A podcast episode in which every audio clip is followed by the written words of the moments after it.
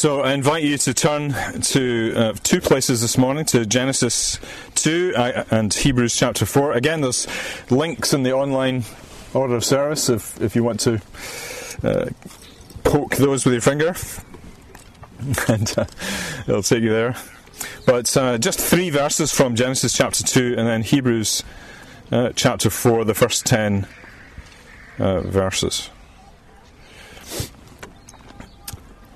And we've been following uh, the creative works of God in Genesis chapter 1. But as we come to chapter 2, we find that God rests. And uh, thus uh, uh, uh we read this Thus the heavens and the earth were finished, and all the host of them. And on the seventh day, God finished his work that he had done, and he rested on the seventh day from all his work that he had done. So God blessed the seventh day and made it holy, because on it God rested from all his work that he had done in creation. And then jump over to uh, Hebrews chapter 4. And uh, the writer uh, picks up on this idea of Sabbath rest. And he says, Therefore, while the promise of entering this rest still stands, let us fear lest any of you should seem to have failed to reach it. For good news came just uh, to us, just as to them. But the message that they heard did not benefit them because they were not united by faith with those who listened. For we have uh, we who have believed enter that rest, as he said, As I swore in my wrath, they shall not enter my rest. Although his works were finished from the foundation of the world, for he has somewhere spoken of the seventh day in this way, and here he quotes in Genesis two, uh, Genesis two two, and God rested on the seventh day from all his works. And again in this passage he said, uh, They shall not enter my rest. Since therefore it remains for some to enter it, and those who formerly received the good news failed to enter because of disobedience, again he points to a certain day, today, saying through David so long afterwards, in the words already quoted, Today, if you hear his voice, do not harden your hearts. For if Joshua had given them rest, God would not have spoken of another day later on. So then, there remains a Sabbath rest for the people of God. For whoever has entered God's rest has also rested from his works as God did from his.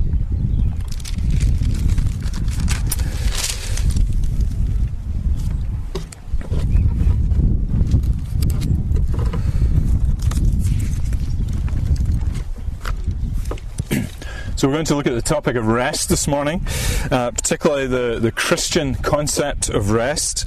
And it's very important that we look at everything from a Christian point of view, uh, not from a, a, worldly point of view. Um, and I want to begin this way by uh, just bringing a bit of personal testimony uh, of, of my experience of, uh, of rest and Sabbath rest. Um, so I was uh, brought up in the west of Scotland. And uh, I remember the way that Sundays used to work.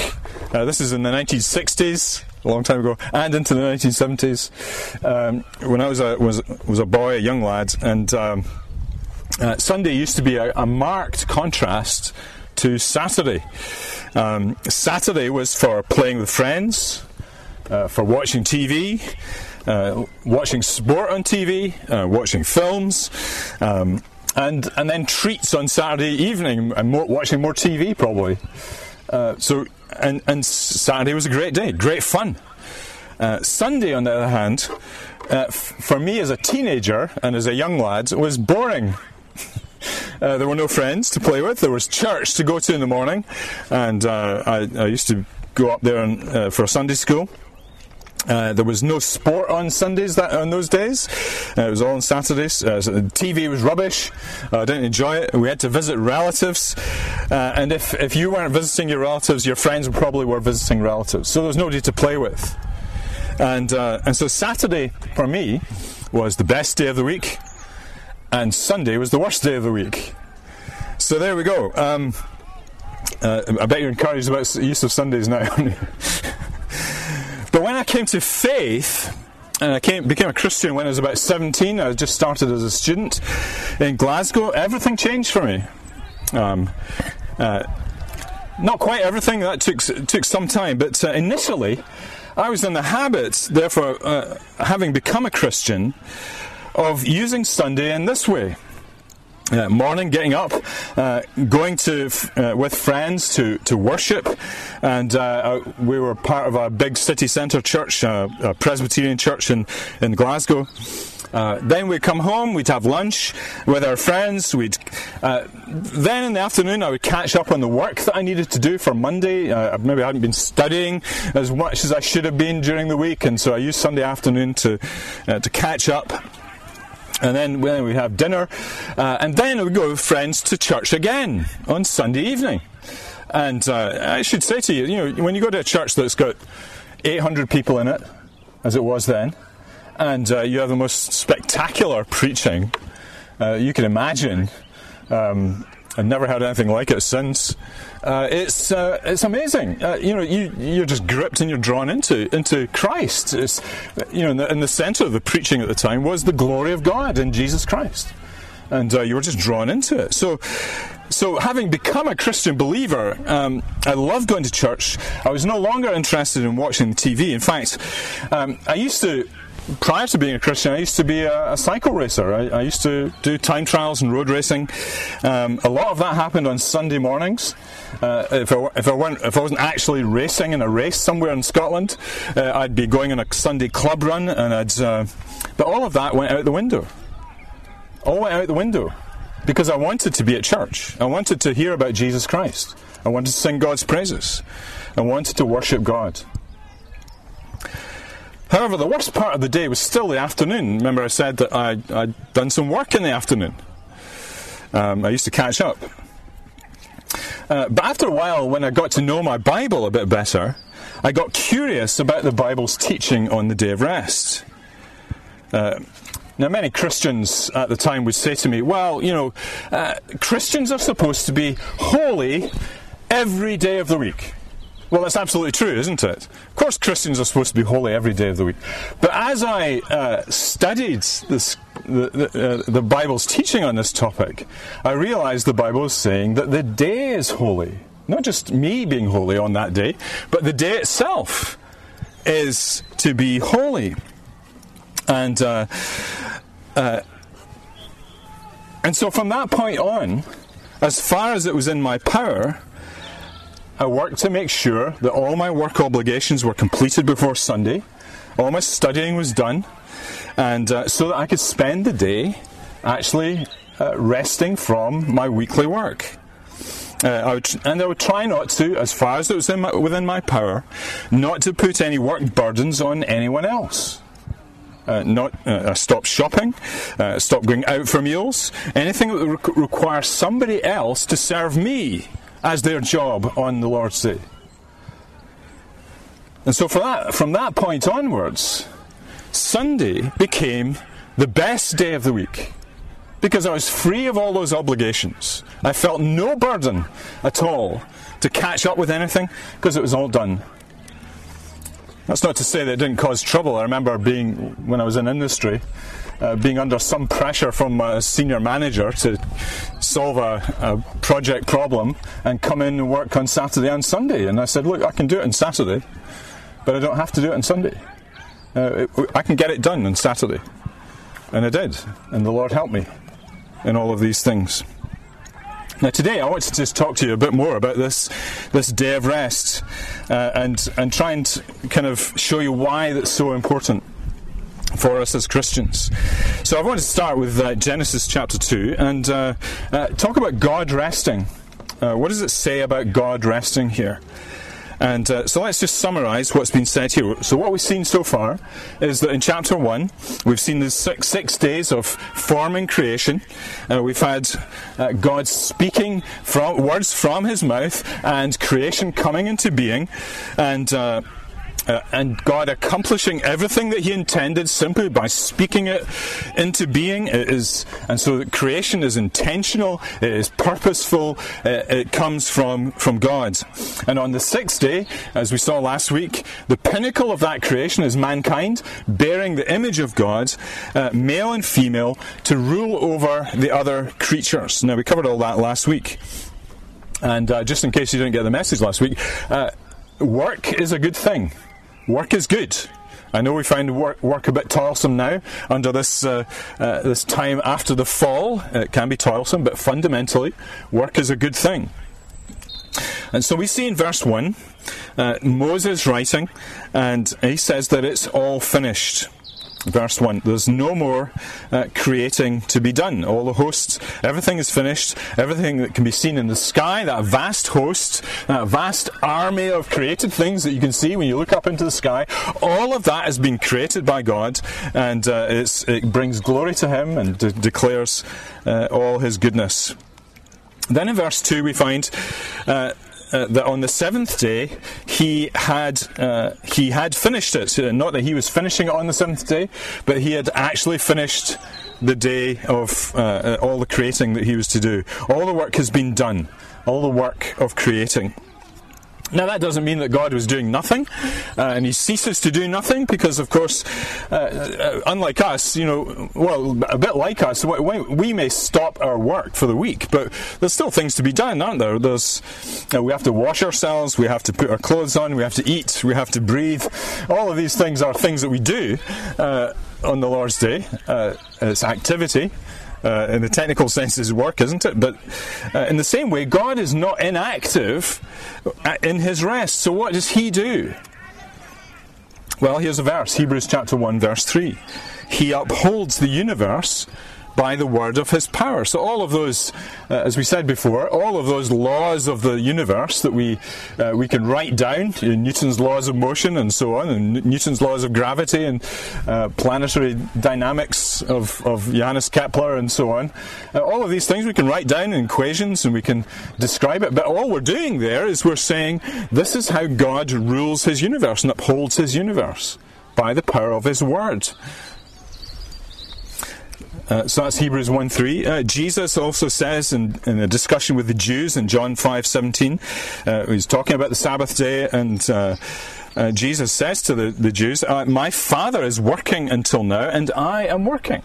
the Father is always at work with these things, but he's uh, so he is uh, is involved in this moment by moment working of sustaining and upholding the universe, but he is resting from his acts of creating. So verses 1 and 2 then are um, descriptive of what's happening on that seventh day. Verse 3 now brings us to Moses' commentary. What, what does he say about uh, what are the implications of these two verses for the people of Israel? And remember, Moses is writing to the people of Israel. He's writing to a people who've been saved from slavery in Egypt and they're going to a promised land. And Moses wants to teach them then about the importance of uh, one day in seven. They've had their minds filled for 430 years of uh, thought patterns uh, that have developed while living amongst the Egyptians and, and, maybe imbibing the Egyptian ways of thinking. And Moses is now writing so that they will understand why it is that the seventh day is so important for them now as a redeemed people. Um, they are being brought to a new land, a new uh, uh, and a new life, and they are to learn to trust God and to establish new patterns of life and new ways of thinking. Uh, and keeping in close fellowship with God. And here Moses is telling us, uh, telling his people, and he's telling us that the Sabbath day is blessed by God.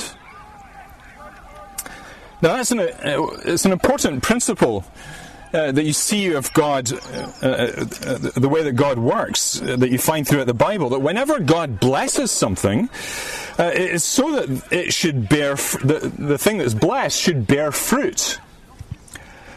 And the fruit of setting aside a Sabbath day is good for us and it, is, it brings glory to God. It, it enhances and points to uh, the, uh, the glory of God's grace.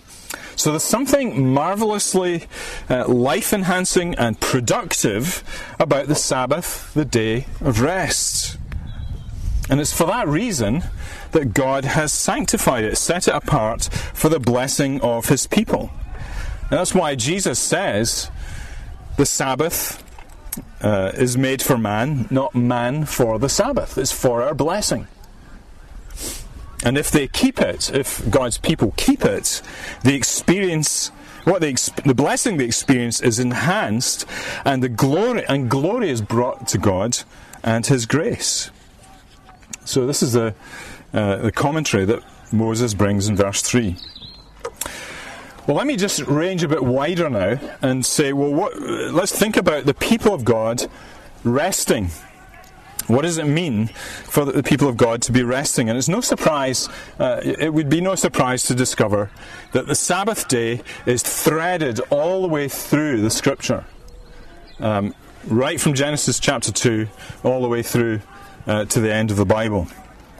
Uh, so in Sinai, for example, you find that the Sabbath day comes into the, the Ten Commandments.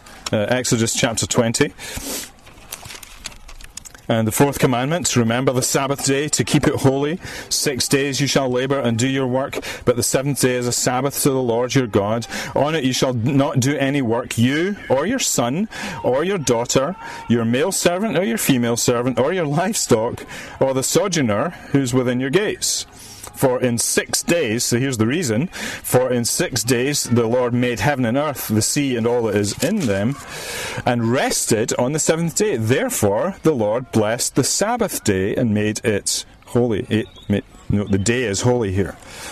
Uh, so, that, so God gives uh, these commands uh, for rest for the whole household of God, for and, and for everybody in the, the household. For even the animals are to rest. Everybody is to rest. Uh, and the reason is that given is that God has blessed uh, re- himself, rested on the Sabbath day after his work of creation. Uh, that is repeated in Deuteronomy chapter 5. So, 40 years later, Moses writes the book of Deuteronomy and repeats the Ten Commandments um, with a slight difference. Uh, and the difference comes in the description of the Sabbath day. Because there they are to remember the redemption, not just the creation, but the redemption that they have received in coming out of slavery from Egypt. Uh, and here we begin to see that the Sabbath day goes along with a redeemed people. That it becomes part of the pattern of a redeemed people as they remember the redemption they have through the grace of God. Uh, and God, what's happening is, of course, in, in redemption, is God is restoring the image uh, of God in, in His people. And part of that is to have this cycle of life together where one day in seven is a day of rest, to give themselves to worship and to fellowship.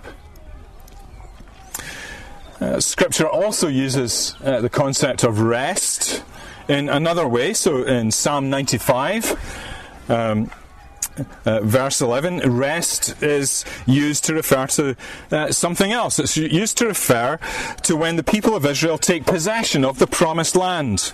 Uh, you'll notice, you may have noticed that in Hebrews chapter 4, he quotes several times from Psalm 95. But the idea of rest there is, is a future rest. So the people of Israel uh, are going to the promised land, and there they can rest.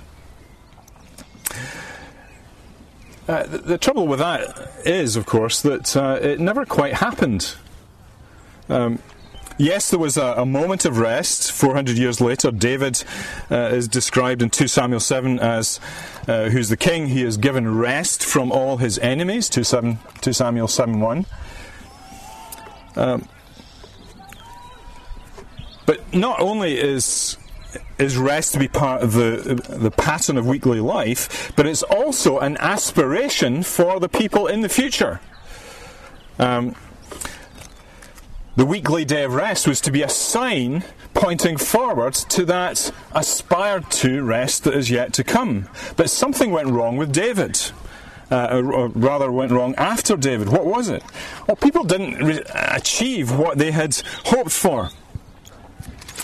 So by the time we get to Jesus' time, uh, people are so desperate for a turn in their fortunes that they start zealously applying the law. And there's lots of little details that they apply about the law. So you have the law itself, and then you have a, a kind of cloud of human made laws to try and keep people away from the God's law. And uh, it becomes oppressively uh, dark as they begin to apply all sorts of little rules. Uh, just for example, in Luke chapter 6, uh, the disciples on the Sabbath day, they pluck some ears and ears of corn and they eat it. Well, of course, that is breaking the Sabbath. Why? Because, uh, because when they pluck the ears, that's reaping, so that's the kind of work. Uh, they rub it in their hands to get rid of the chaff, to separate out the chaff. Well, that's, that's threshing, so that's work, that's not allowed. Uh, they blow the husks away, so you can be left with the, the grain itself. Well, that's winnowing, and that's not allowed. Then they eat the grain. Well, they prepared a meal, haven't they? That's work, and they can't do that either. You can't do any of these things. So you see, the law becomes a burden to the the people of God. People are treated as slaves to the Sabbath regulations. And instead of being a delight to the people of God, it becomes a burden to the people of God. And in a sense, the whole legal system becomes a tyrant devoid of any joy or blessing, just grim faced, empty hearted compliance. Where did it go wrong? Well, of course, the simple answer is they've ceased, the people of Israel ceased to trust God. As it were, they lost the thread of God's revelation of His blessing. They lost the trail that God was laying for them about the Sabbath day from Genesis 2 to the Ten Commandments to the Promised Land. But it's not finished there, even, because even in the New Testament, we find that there is still a Sabbath day for the people of God, which points forward to a greater future eschatological rest in Christ. That's what Hebrews 4 is talking about. Uh, as it were, the, the people of Israel going to the promised land is only uh, figurative of this greater journey that's to be taken to go to the rest that is uh, God's rest. And that's why Hebrews 4 4 says, And God rested on the seventh day from all his works, quoting Genesis 2. This is the direction that the, these Christians are now going in.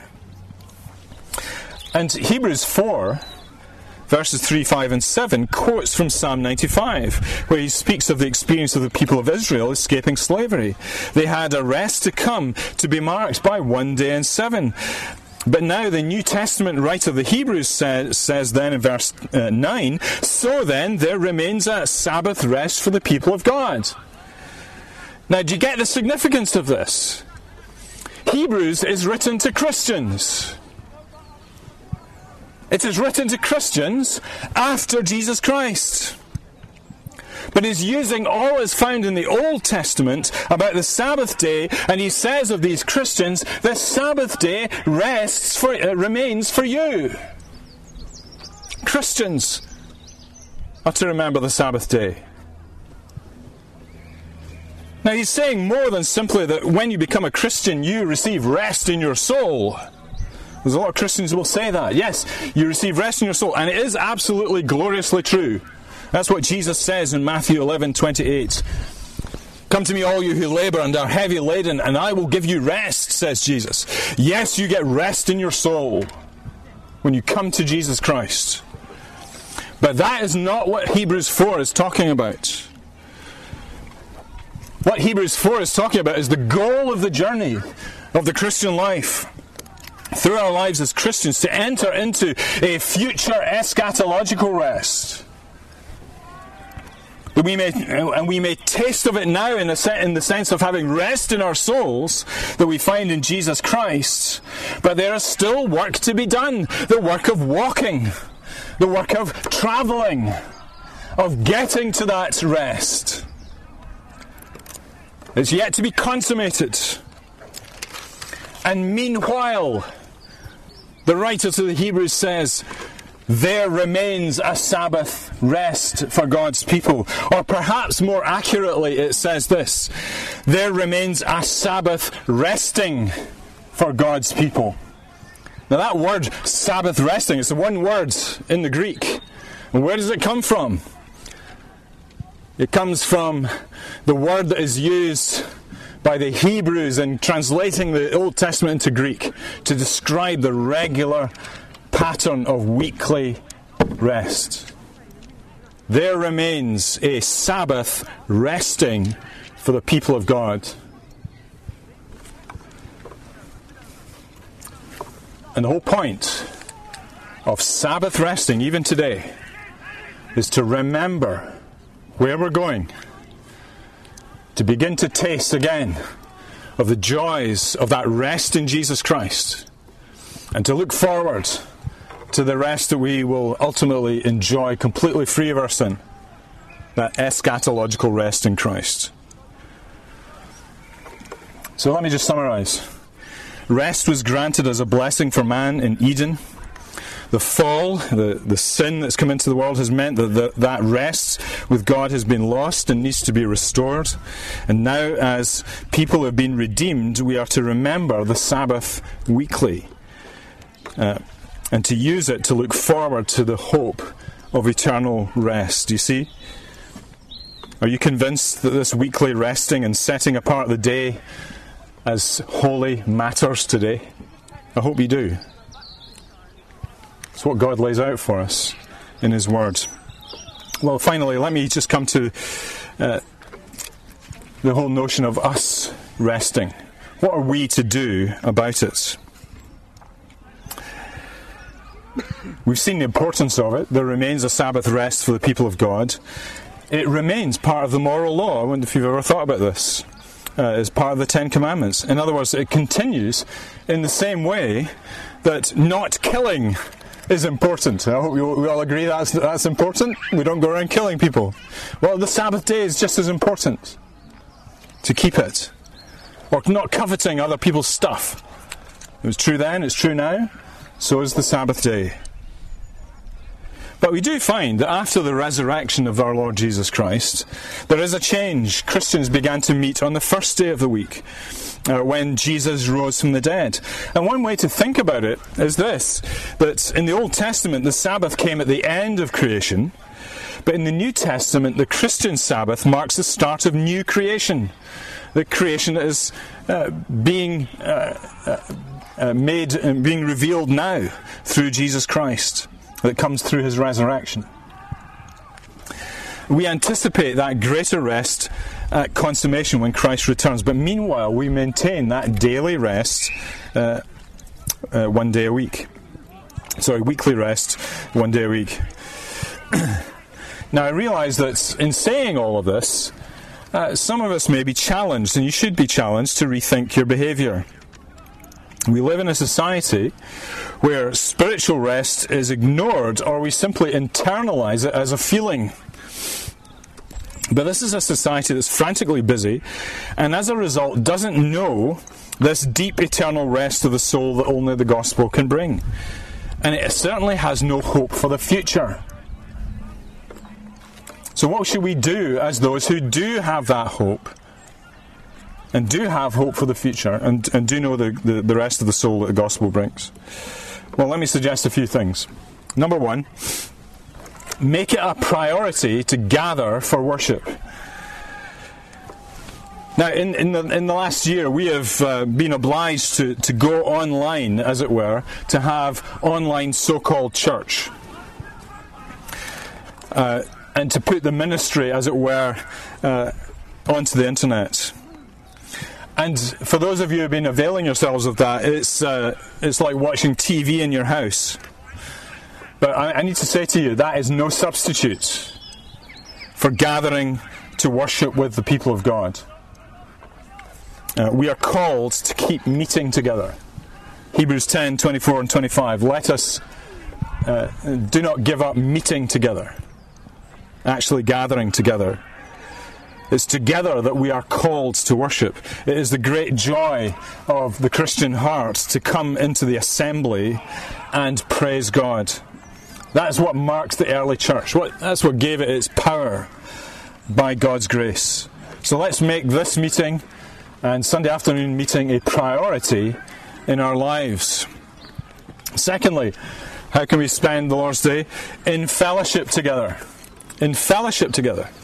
One of the joys of Sunday is to be able to spend time with Christian friends that we don't have time for in the week. That's why in, in our house, uh, while we've been in Solihull, we've always been keen to have people round our house.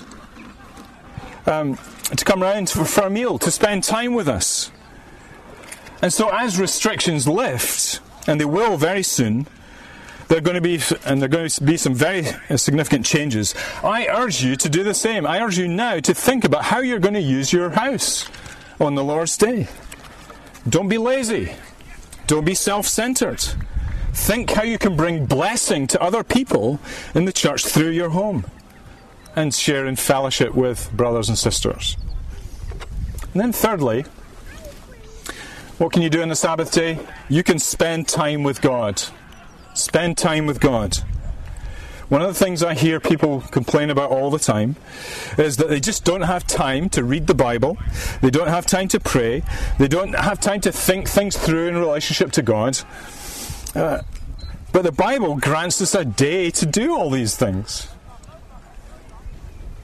Sunday can be a day for catching up if you've been so busy during the week. Read the Bible. Take some time to read the Bible and think about what it means. Take some time to pray, some good quality time in prayer. Bringing the, the readings that you've been thinking about to God and seeking his, his blessing on His promises. Or seeking to ask God to help you to change, to, to become more Christ like in your life. Or you can read Christian books, all the ones, all the books that you should have been reading and you just never got around to. How much time have you got on Sunday? You've got plenty of time on Sunday to read to your heart's content that will help you in your understanding, will help you grow. And so, week by week, you will grow in your knowledge of the things of God. Now, in all of this, your work really needs to take a back seat. You really need to get your life in, in order. I actually think there's plenty of time to get physical rest during the week so you can have the spiritual rest on the Lord's Day.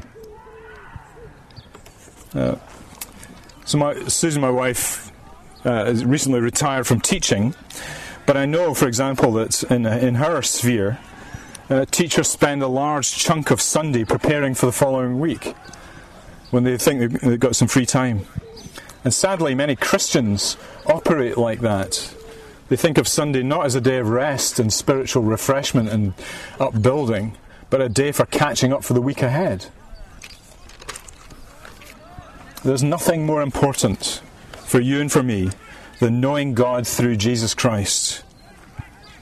So God grants us this day as a blessing for living with Him.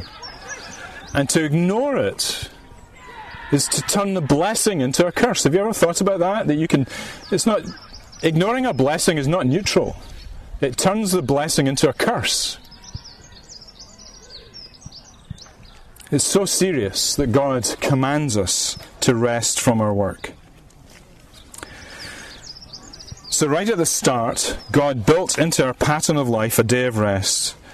It's to be a blessing as we observe it in worship, fellowship, and communion with God. But it also anticipates that future Sabbath rest, the promised land, the new heavens, the new earth with all its fullness, where we shall be free of sin and eager to be with God and serve Him. You'll not be eager then if you're not eager now. So let's keep the Sabbath day. Let's pray. Father, we thank you for your words. Thank you for the blessing of the Lord's day.